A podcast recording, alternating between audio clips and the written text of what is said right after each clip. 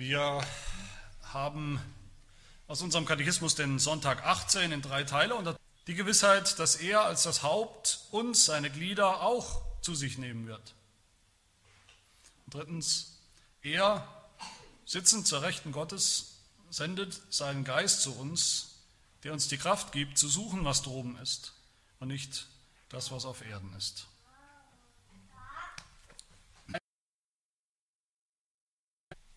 Den Himmel und die Erde geschaffen und der Anfang war so etwas, der Anfang der Schöpfung war so etwas wie ein Himmel auf Erden, das Paradies war so etwas wie ein Himmel auf Erden. Dann ist der Mensch durch seine Sünde aus diesem Paradies verbannt worden, herausgeflogen. Und seither kann man sagen, sucht der Mensch nach dem Himmel und findet ihn nicht mehr, weil der Himmel so weit weg ist. Der Himmel ist unerreichbar für uns geworden, für Sünder. Erst Jesus Christus, der gekommen ist, der selber den Himmel verlassen hat, der auf die Erde gekommen ist, um nach seinem Leben, nach seinem Leiden, nach seinem Sterben wieder aufzufahren in den Himmel. Erst Jesus Christus hat Himmel und Erde wieder zusammengebracht hat einen neuen Himmel, eine neue Erde hervorgebracht, wie die Bibel sagt. Eine neue Schöpfung, die kommt, die kommt, auf die wir warten, die Jesus Christus für uns zubereitet, wie wir auch in den Eingangsversen aus Johannes, aus dem Johannesevangelium gehört haben. Und wenn sie kommen wird, diese neue Schöpfung, wenn Jesus kommen wird und wird sie hier äh, voll und ganz bringen, dann wird diese neue Erde auch wieder ein Himmel auf Erden sein. Das ist sozusagen in Kürze das, das Drama des christlichen Lebens, das Drama des christlichen Glaubens, das Drama von, von Himmel und Erde. Und wir haben in den vergangenen zwei, an den vergangenen zwei Sonntagen einiges gehört schon über die Himmelfahrt, über die Himmelfahrt Jesu. Wir haben betont, dass Jesus in seiner Himmelfahrt echt, als echter Mensch weggegangen ist. Eben war er noch da, man hat ihn sehen können, man hat ihn berühren können, sogar den auferstandenen Jesus konnten die Jünger anfassen und berühren. Und doch war er plötzlich weg als echter Mensch aus Fleisch und Blut ist er in einen echten Himmel gegangen. Und warum war das so wichtig? War uns das so wichtig? Es war uns so wichtig, weil unsere, was ist unsere Hoffnung als Christen? Was ist unser Glaube, unser Glaubensbekenntnis als Christen? Wir glauben, dass wir ja auch als echte Menschen eines Tages in einen echten Himmel kommen werden.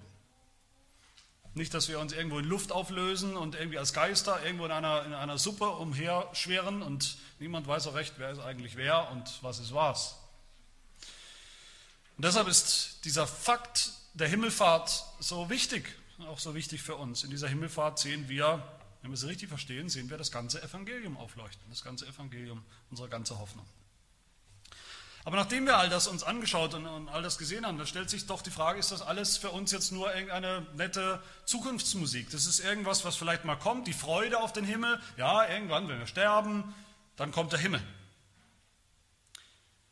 Dass wir wissen, dass Jesus Christus jetzt schon im Himmel ist. Ja, ist das alles was für später?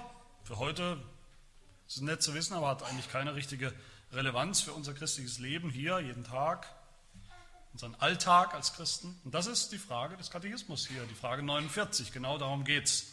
Was nützt uns all das, was wir bisher gehört haben? Was nützt uns all das, dass Jesus Christus leibhaftig im Himmel ist? Was bringt das für uns, für unser tägliches Leben als Christen?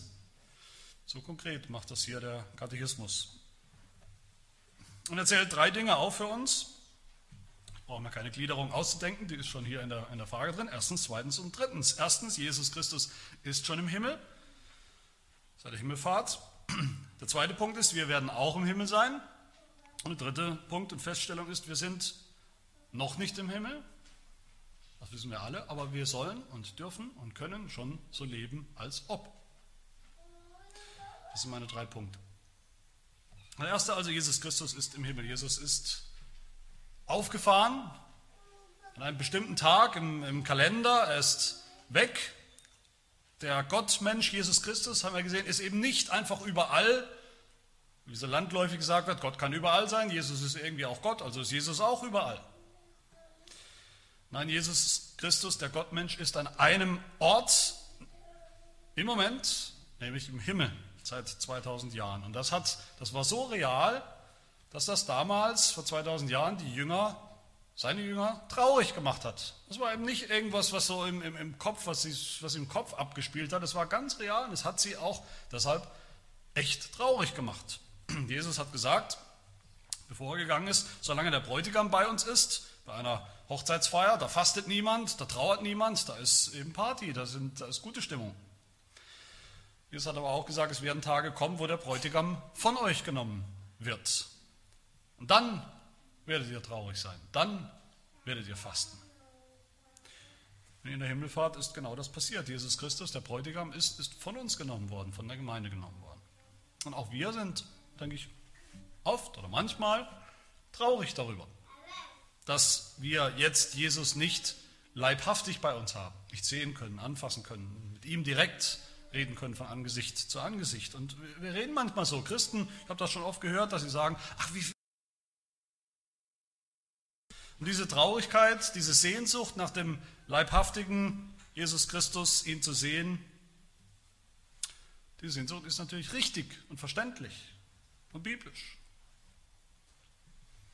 Aber auf der anderen Seite hat Jesus deutlich gesagt zu seinen Jüngern, die traurig waren oder traurig sein würden, dass es nicht schlecht ist für sie, dass er weggeht. Im Gegenteil, dass es sogar sehr gut ist für sie, dass er weggeht in den Himmel. Haben es schon gehört in Frage 46 im Katechismus, was bedeutet die Himmelfahrt? Und da hieß es in der Antwort, Jesus Christus wurde vor den Augen seiner Jünger von der Erde in den Himmel erhöht und ist dort uns zu gut, bis er kommt. Er ist dort uns zu gut. Nicht, weil er was Besseres zu tun hat und hat eben keine Zeit mehr für, für uns oder keine Lust mehr, bei uns zu sein. Er ist dort uns zu gut. Und der Katechismus beruft sich natürlich auf das, was wir schon gerade gehört haben aus Johannes Kapitel 16, wo Jesus sagt, ich sage euch die Wahrheit, es ist gut für euch, dass ich hingehe. Jesus zu seinen Jüngern gesagt, es ist gut für euch, es ist euch zu gut, dass ich hingehe. Und warum ist das gut? Warum ist es besser für uns, dass Jesus weggegangen ist, als dass er bei uns in unserer Mitte geblieben wäre, dass er hier unter uns sitzt? Wie kann das besser sein? Dass Jesus weggegangen ist. Der Heidelberger Katechismus sagt hier im ersten Punkt, Jesus ist im Himmel vor dem Angesicht seines Vaters unser Fürsprecher. Fürsprecher ist ein, ein wichtiger, ein guter biblischer Begriff für das, was Jesus tut, jetzt, heute, was er für uns tut, was er für uns ist im Himmel. Jesus lebt im Himmel, er sitzt zur Rechten Gottes des Vaters, er sitzt auf seinem Thron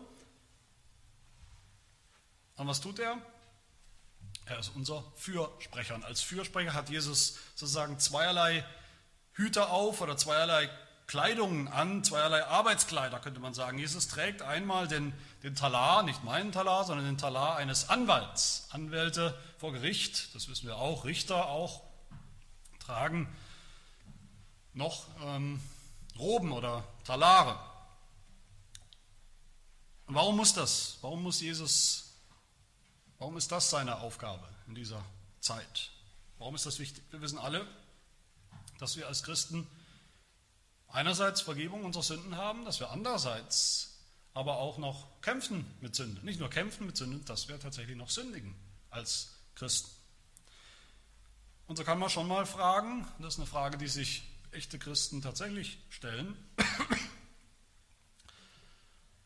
oft stellen sogar, ja, ich weiß, Jesus Christus hat mir vergeben, er hat mir einmal vergeben, er hat mir grundsätzlich vergeben, er hat mir vielleicht vergeben auch am Anfang meines christlichen Lebens, wann auch immer das war.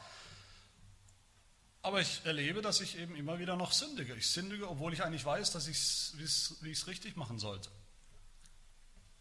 Und wenn ich noch weiter sündige, jetzt immer wieder neu, jeden Tag neu, woher weiß ich, dass Gott nicht eines Tages zu mir sagt, jetzt reicht's aber.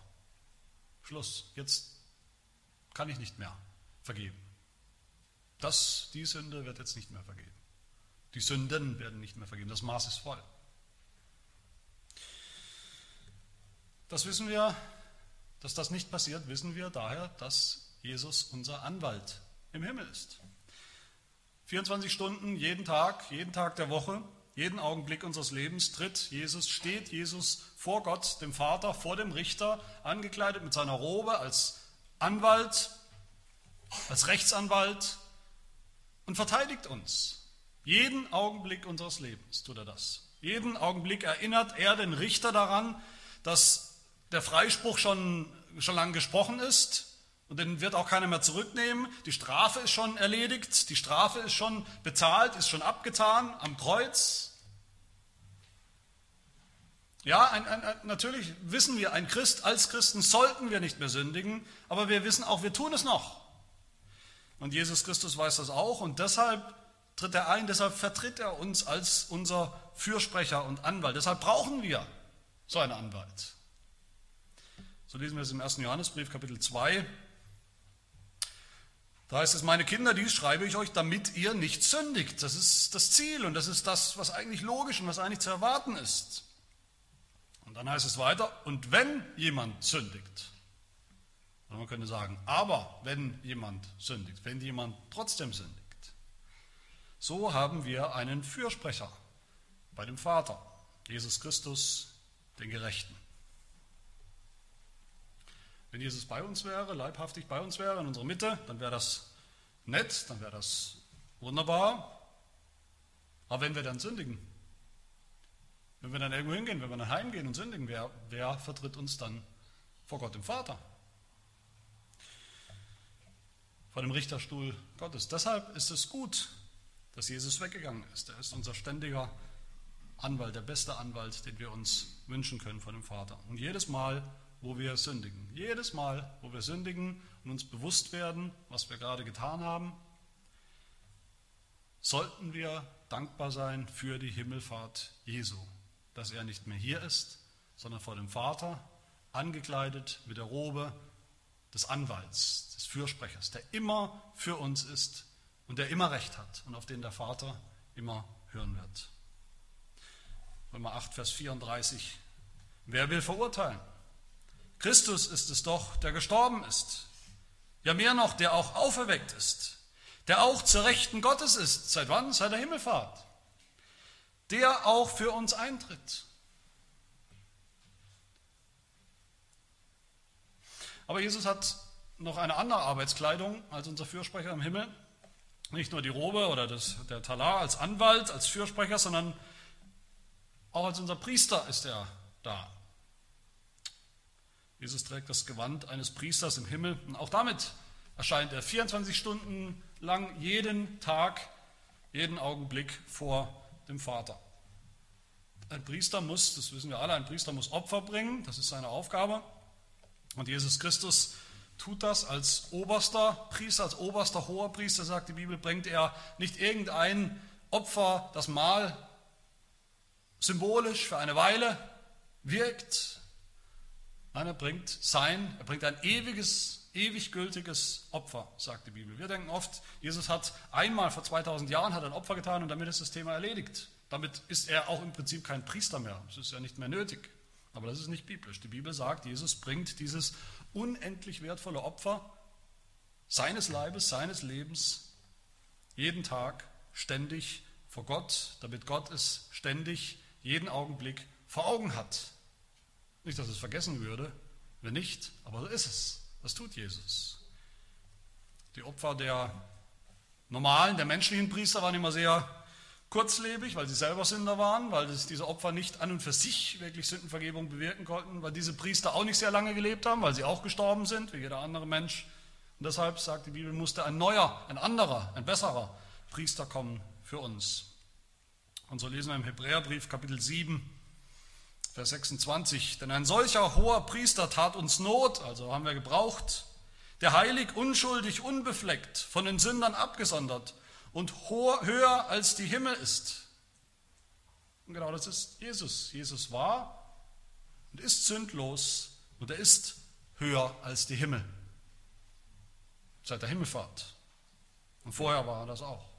Jesus ist in den Himmel eingegangen. Und dann sagt der Hebräerbrief deshalb weiter, deshalb kann er auch diejenigen vollkommen erretten, die durch ihn zu Gott kommen, weil er für immer lebt, um für sie einzutreten als Fürsprecher, als Priester tritt er immer für uns ein. Das hat er nicht nur einmal getan, ein für allemal. Er tritt ständig für uns ein, als unser hoher Priester vor Gott. Auch dafür sollten wir jeden Tag dankbar sein. Jesus ist im Himmel vor dem Angesicht unseres Vaters unser Fürsprecher, unser Anwalt, unser Priester. Aber der zweite Punkt hier ist, nicht nur ist Jesus im Himmel seit der Himmelfahrt, sondern auch wir werden im Himmel sein. Das ist das Zweite. Zweitens, wir haben durch unseren Bruder Jesus Christus im Himmel die Gewissheit, dass er als das Haupt uns, seine Glieder, auch zu sich nehmen wird. Der Original, die Originalfassung des Heidelberger Katechismus, die sagt es hier wesentlich besser. Das müssen wir, werden wir auch unbedingt wieder in der Neuauflage berücksichtigen. Ähm, die verschiedenen sprachlichen äh, Versionen, die es da gibt, heißt es in der Originalfassung von, dieser, von diesem zweiten Punkt, wir haben unser Fleisch im Himmel als sicheres Pfand, das er als das Haupt uns und seine Glieder auch zu sich nehmen wird. Also nicht nur Jesus, der unser Bruder, der im Himmel ist, sondern Jesus ist unser Fleisch im Himmel. Das ist ein sichtbares, sicheres Pfand, sagt der Katechismus. Was ist damit gemeint? Wir haben unser Fleisch im Himmel. Das ist die biblische Lehre, dass wir, dass die Gemeinde der Leib Christi ist. Sein Leib, sein Körper, sagen wir heute. Die Bibel sagt, Jesus und die Gemeinde, wir sind, wir sind ein Leib. Jesus ist, Jesus und die Gemeinde ist ein Fleisch. Wir kennen das von der Ehe. Bei jeder Eheschließung, da kommen zwei Individuen, zwei Fleisch, und sie verbinden, sie werden miteinander verbunden in diesem Bund der Ehe. Und dann heißt es, dass sie, ein Mann und Frau, ein Mann, ein Mann und eine Frau, jetzt ein Fleisch sind vor Gott. Und genau dieses Bild, dieses Bild der Ehe, das gebraucht Paulus für uns und Christus. Im Epheserbrief, Kapitel 5. Wo es heißt, denn wir sind Glieder seines Leibes, von seinem Fleisch und von seinem Gebein. Wie Eva von Adam. So sind wir von seinem Fleisch und seinem Gebein als Gemeinde. Und dann sagt Paulus weiter, dieses Geheimnis ist groß, ich deute es aber auf Christus und auf die Gemeinde. Christus und die Gemeinde sind auch ein Fleisch. Jesus ist das Haupt, Jesus ist der Kopf und wir sind der Rest des Körpers, die Gemeinde. Aber es gehört zusammen, untrennbar zusammen. Kolosser 1, Vers 18. Und er, Jesus ist das Haupt, der Kopf des Leibes der Gemeinde. Er, der der Anfang ist, der Erstgeborene aus den Toten, damit er in allem der Erste sei. Auch der Erste im Himmel. Jesus, der Kopf des Gebildes, ist schon im Himmel und ist untrennbar verbunden mit dem Rest seines Leibes, mit der Gemeinde. Wenn der Katechismus also sagt, wir haben unser Fleisch im Himmel, dann meint das damit, Jesus, unser Haupt, unser Kopf, ist uns schon vorausgegangen, ist schon im Himmel seit der Himmelfahrt. Ist aber nicht deshalb getrennt von uns. Der wichtigste Teil von uns, könnte man sagen, ist schon im Himmel. Und der Katechismus sagt, das ist für uns ein Pfand, ein sicheres Pfand, dass er uns auch dahin zu sich nehmen wird. Wir kennen das Pfand. Wer ein Pfand hat, eine Anzahlung hat, der weiß sicher, dass er auch den Rest noch bekommen wird. Ganz sicher bekommen wird. Und das ist die Logik hier vom Katechismus. Weil Jesus, unser Haupt, unser Kopf schon im Himmel ist, die Anzahlung, deshalb dürfen wir ganz sicher sein, dass auch der Rest des Körpers, auch der Rest des Leibes noch durchschlüpfen wird in den Himmel. Ankommen wird, ankommen muss, da wo das Haupt schon ist. Und so macht das auch Sinn, so müssen wir das auch verstehen, wenn die Bibel immer wieder sagt, im Neuen Testament vor allem immer wieder sagt, dass wir, dass die Gläubigen gewissermaßen schon im Himmel sind. Das macht keinen Sinn, wir leben doch hier auf der Erde. Wie leben wir denn auch? Wie sind wir auch schon im Himmel? So, durch unser Haupt. Der Hebräerbrief sagt, hier auf der Erde, auf der Erde wohnen wir eigentlich nicht, sind wir eigentlich nicht wirklich. Wir sind schon auf der Erde, aber nicht so wirklich. Wir sind Gäste auf der Erde. Wir sind ohne Bürgerrecht. Wir sind Fremdlinge auf der Erde. Aber Paulus sagt in Philippa 3, unser Bürgerrecht aber ist im Himmel, von woher wir auch unseren Herrn Jesus Christus erwarten als den Retter. Das heißt, in unserem, in unserem Pass oder, oder, oder Personalausweis, wo auch immer unser Wohn, Wohnort steht, unser geistlicher, unser wahrer Wohnort ist jetzt schon der Himmel, nicht die Erde. Die Erde ist eine Durchgangsstation für uns. Wir sind Staatsbürger des Himmels, weil da Jesus schon wohnt und wir mit ihm. Und wir erwarten ihn von da, sagt Paulus. Wozu erwarten wir ihn? Wir erwarten, erwarten Jesus, dass er wiederkommt, um uns zu sich zu nehmen, sagt der Katechismus. Das ist sozusagen der göttliche Abholservice, auf den wir warten, dass Jesus wiederkommen wird, damit wir genau das erleben und durchmachen, was Jesus erlebt hat in der Himmelfahrt. Johannes 14, Vers 3, wenn ich hingehe, sagt Jesus, wenn ich weggehe in der Himmelfahrt, um euch eine Stätte zu bereiten, so komme ich wieder und werde euch zu mir nehmen, damit auch ihr seid, wo ich bin.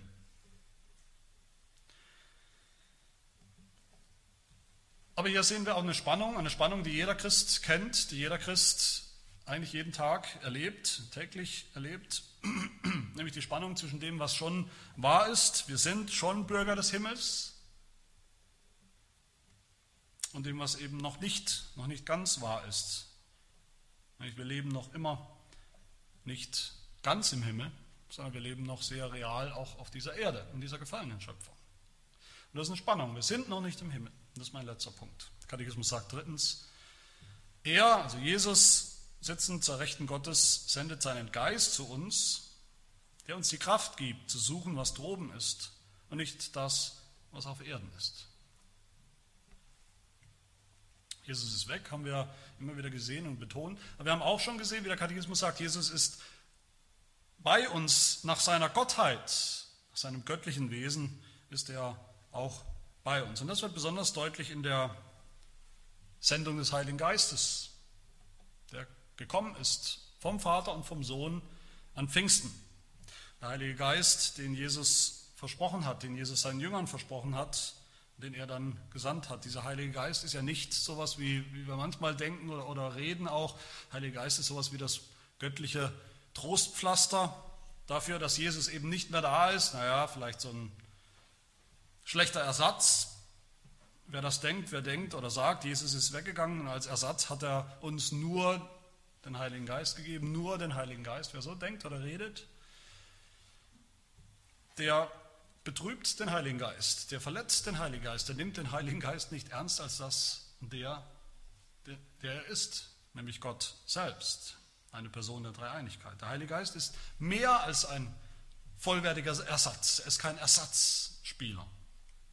Er ist selber ganz Gott. Und Jesus sagt in Johannes 16, es ist gut für euch, dass ich hingehe in den Himmel, denn wenn ich nicht hingehe, so kommt der Beistand nicht zu euch. Der Beistand, der ab diesem Moment bei euch sein wird, das ist der Heilige Geist. Und der ist nicht ein billiges Trostpflaster, sondern die dritte Person der Dreieinigkeit. Das sehen wir darin, dass der Katechismus dann sagt, der kommt nicht nur, sondern der tut auch etwas. Der gibt uns Kraft. Kraft für unser Leben als Christen in dieser, in dieser Zwischenzeit, in dieser Welt. Göttliche Kraft, allmächtige Kraft. Er gibt uns die Kraft, sagt unser Katechismus, zu suchen, was droben ist. Was ist droben? Droben ist der Himmel, wo Jesus ist und wo wir schon gewissermaßen sind, aber auch noch nicht vollends. Und dieser Satz, dass der Heilige Geist uns die Kraft gibt zu suchen, was droben ist und nicht mehr das, was auf Erden ist, das zu lassen, was auf Erden ist, das ist eigentlich finde ich, eine der besten Beschreibungen des christlichen Lebens in einem Satz. Eine der besten Beschreibungen des Lebens, das wir als Christen zu leben haben und leben dürfen. Dass wir befreit sind, jetzt schon zu suchen, was droben ist, wo wir auch sein werden, wo Jesus Christus schon ist und nicht mehr das, was auf Erden ist, obwohl wir mit dem noch tagtäglich zu tun haben. Was ist unsere Aufgabe in, dieser Zwischenzeit? Jesus ist weg, irgendwann wird er wiederkommen in dieser Zwischenzeit, in der wir jetzt leben. Was ist unsere Aufgabe? Wir sollen suchen, was droben ist im Himmel. Wir sind schon Bürger des Himmelreichs, also sollen wir auch schon so leben. Wir sind schon Kinder Gottes, also sollen wir auch schon so leben als Kinder Gottes. Wir sind schon Kinder des Lichts, wir sind Kinder der Wahrheit, also sollen wir auch schon im Licht leben, wir sollen in der Wahrheit leben wir schon leben. Apostel Paulus sagt in Epheser 4, Ihr habt schon den neuen Menschen angezogen, der Gott entsprechend geschaffen ist in Gerechtigkeit und Heiligkeit. Und deshalb soll aufhören damit, soll nicht mehr stehlen. Kein schlechtes Wort soll aus eurem Mund kommen, sondern er soll euren Mund gebrauchen zur Auferbauung des Nächsten. Betrübt nicht den Heiligen Geist, mit dem ihr versiegelt worden seid für den endgültigen Tag der Erlösung. Bitterkeit, Wut, Zorn, Geschrei, Lästerung sollten alle für uns ein Fremdwort sein. Seid gegeneinander freundlich und barmherzig, vergebt einander, werdet Gottes Nachahmer, wandelt in der Liebe, Unzucht, alle Unreinheit, Habsucht soll nicht einmal bei euch erwähnt werden. Auch nicht Schändlichkeit, albernes Geschwätz oder Witzeleien, die sich nicht gehören, sondern vielmehr Danksagung. Ihr wart einst Finsternis, jetzt aber seid ihr Licht in dem Herrn, wandelt als Kinder des Lichts, jetzt schon. Habt keine Gemeinschaft mit den unfruchtbaren Werken der Finsternis, sondern deckt sie auf. Wandelt mit Sorgfalt, nicht als Unweise, sondern als Weise. Kauft die Zeit aus, denn die Tage sind böse in dieser Zwischenzeit, in der wir leben. Seid nicht unverständig, sondern seid verständig, was der Wille des Herrn ist. Sagt alle Zeit Gott dem Vater Dank für alles, ordnet euch einander unter in der Furcht Gottes. All das und noch viel mehr sagt Paulus als praktische Ausführung. Das ist, praktischer geht es eigentlich nicht. Als praktische Ausführung von dem, was es bedeutet, zu suchen, was droben ist im Himmel. Und nicht das, was auf der Erde ist, als Teil der sündhaften, gefallenen Schöpfung. So leben wir als Menschen, die eigentlich schon im Himmel wohnen, dem wichtigsten Teil von uns. Können wir das? Nicht aus eigener Kraft. Aber dafür, wie gesagt, hat uns Christus, der aufgefahrene Christus, seinen Geist gesendet, der uns die Kraft gibt. Aber der Geist ist nicht nur die Kraft, die uns, die uns hilft, dass wir so leben können, dass wir jeden Tag ein bisschen mehr so leben können. Im Originaltext lautet aus dieser, auch dieser, dieser dritte Teil etwas anders. Da heißt es, er sitzend zur Rechten Gottes, also Jesus sitzend zur Rechten Gottes, sendet seinen Geist als Gegenpfand. Und mit diesem Gedanken will ich schließen. Wir haben gehört eben von einem Pfand im zweiten, im zweiten Punkt, Jesus Christus, dass er schon als Teil unseres Körpers sozusagen, dass der Kopf schon im Himmel ist. Das ist ein Pfand, ein Feind, ein Pfand unserer Gewissheit, dass wir deshalb auch ganz dahin kommen werden. Aber es gibt hier nicht nur ein Pfand, es gibt hier auch ein Gegenpfand. Nämlich den Heiligen Geist, der in uns wohnt. Und was ist ein Gegenpfand? Das ist eigentlich gar nicht so kompliziert. Wenn wir bei einem Fest, bei einem Volksfest zum Beispiel äh, sind, wenn wir dann eine Flasche äh, Bier oder irgendeine andere Flasche, Flasche Cola zu trinken kaufen, dann bezahlen wir Pfand.